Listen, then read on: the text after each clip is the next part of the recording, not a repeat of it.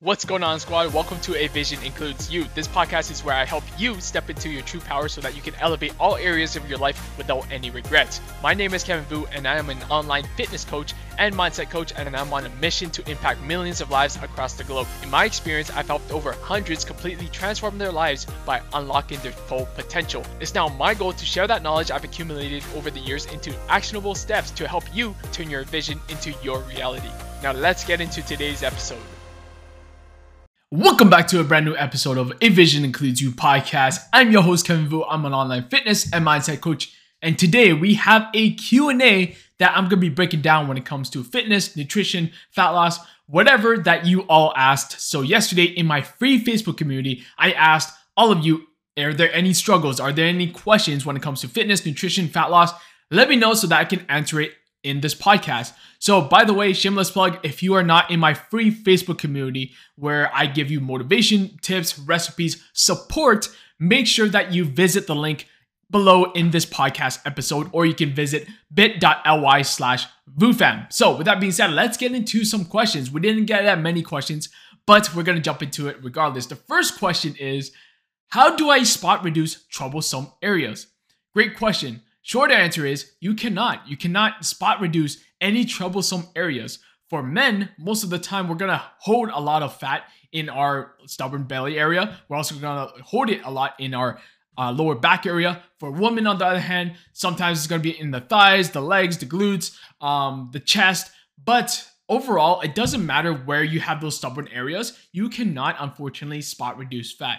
The only way you lose fat in those areas is by being in a calorie deficit for a prolonged period of time. So a lot of times when people are stressed that they're not getting that result, that they're not losing that belly fat, they're not losing that back fat, they're not losing that thigh fat, whatever it is, is most likely due to the fact that A, they're not consistent enough, or B, they're not patient enough. So as long as you're losing fat and you're tracking your progress from day to day, week to week, then over time, you just have to be patient. And eventually, your body has no choice but to pull fat from that area.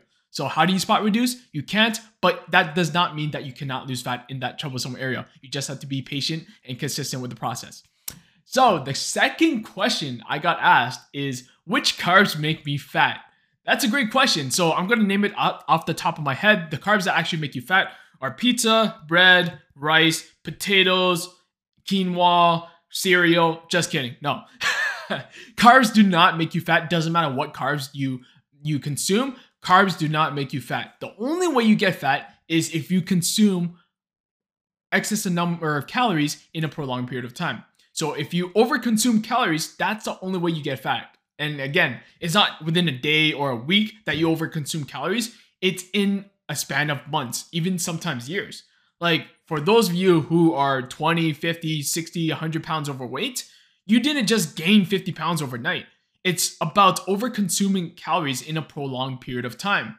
And similarly, on the flip side, it's not like you're just going to magically lose that fat in like sixty days, ninety days. No, it's going to take months, sometimes even years, to lose the fat that you've accumulated over the months and years. So just to put that into perspective, I just want to tack that on there in case some of you have unrealistic expectations. You don't get fat overnight, and you certainly won't lose it all overnight. So you have to be patient and you have to be consistent with the process. And by the way, if you're tuning in right now and if you have any questions whatsoever at any time, you can always feel free to drop it down below. I would love to answer any of your questions live on the Q and A. So the third question I got asked, weight loss is linear, right? Wrong. Weight loss is not linear whatsoever. If you've ever been on your weight loss journey, you will notice that it's going to look like this. It's going to go up and down, up and down, and your weight is going to fluctuate. People think that you start at point A, and then within the next period of time, you're just going to reach point B, and it's just going to be a straight, smooth sailing path. That is false. Like, there's so many weight loss trends, and it doesn't matter where you're going to see the weight loss trend. It doesn't matter. Like, one hundred percent of the time, weight loss is not linear at all. It's going to fluctuate, and there's going to be so many different reasons for fluctuations.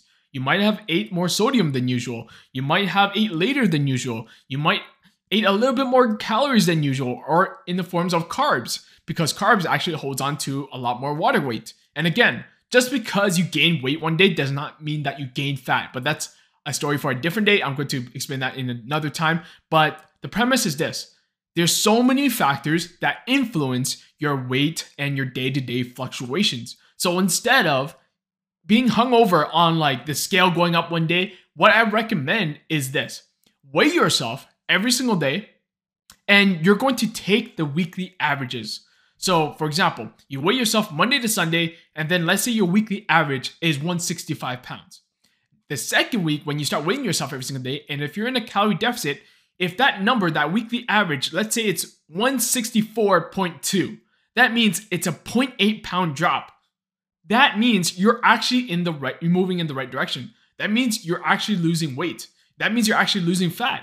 So instead of like looking at it on the day-to-day fluctuations, like, oh, I gained two pounds this week, or I gained two pounds today, or I gained or I lost two pounds today. No, like again, fluctuations are normal. Look at the week-to-week uh, measurements and compare it to the previous week, and that's how you know whether or not you're on the right track. So how you do that, again, you weigh yourself every single day, and then you divide that number by seven. So you add up all your weight, and then you divide by seven. That's going to be your weekly average weight. And the conditions where I recommend you weigh yourself, it's just once a day. In the morning, before you consume anything and before you drink anything, and after you use the washroom. So those two conditions, and I would also throw in, try to keep, keep the conditions as consistent as possible. So you don't want to weigh yourself in the morning and then the next day you weigh yourself at night. And maybe one day you start weighing yourself when you have all your clothes on, and then the next day you weigh yourself butt naked. Like, no, keep it consistent. So I recommend minimal clothing, maybe in your underwear. That's what I recommend. And just keep it consistent. Weigh yourself once in the morning. That's it.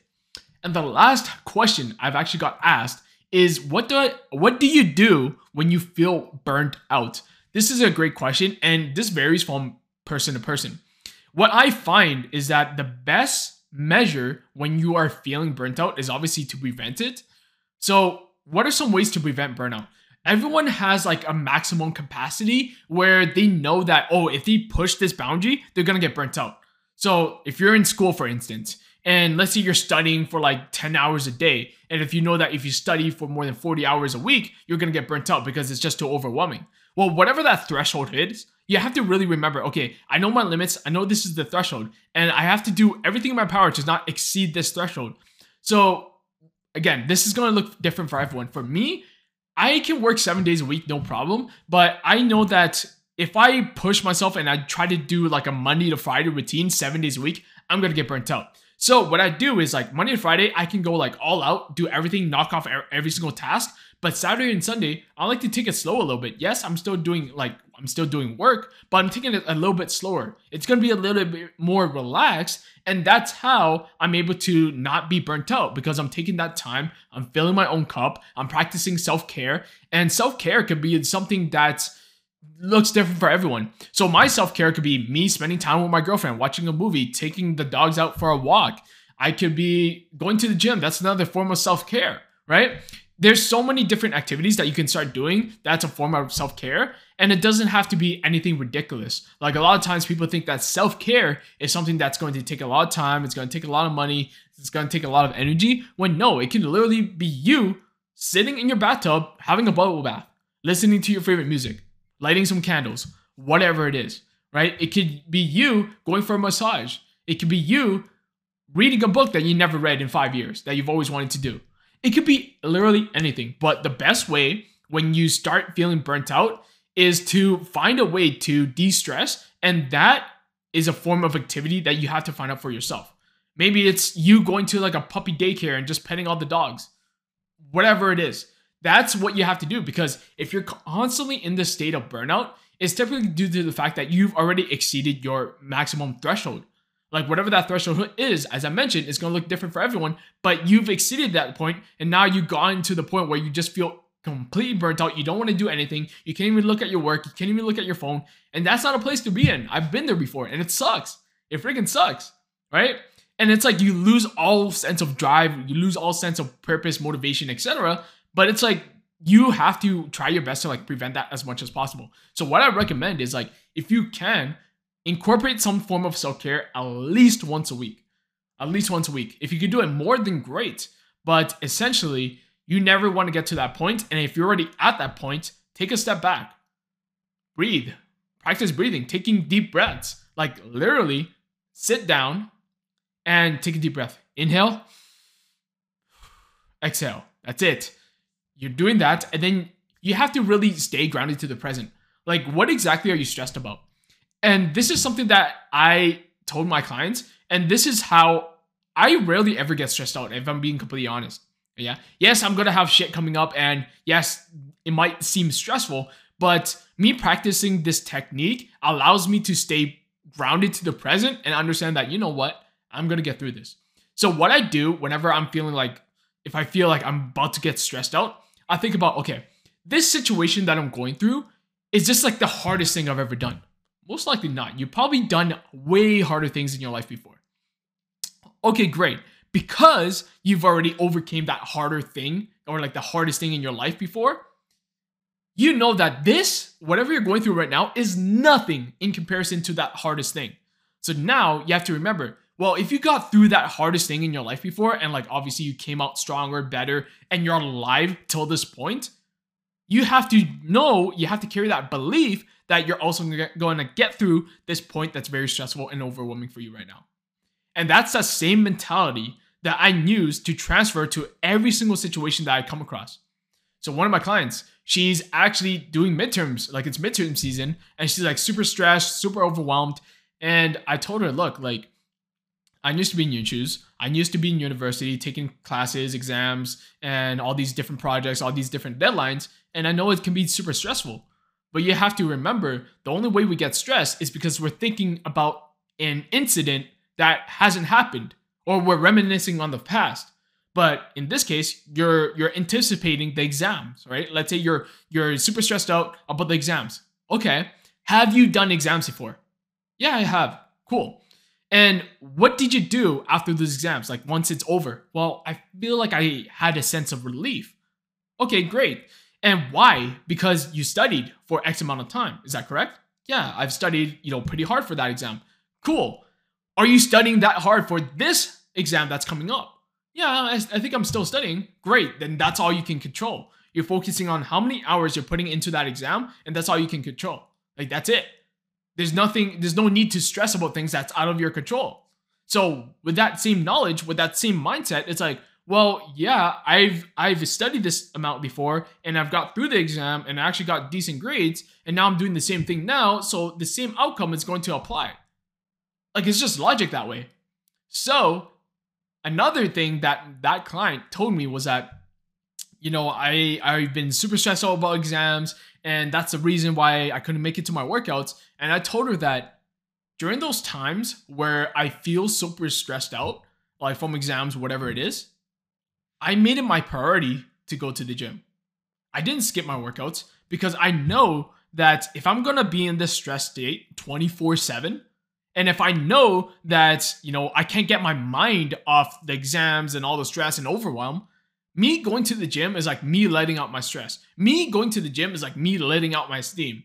And that's like the most productive thing you can do for your body and for your mental clarity. Because now you're going to go study and you're going to feel at an even higher frequency. You're going to feel in a much better state because you did something for yourself. You took care of yourself. And this is why I said going to the gym and like blowing off some steam is one of the best forms of self-care.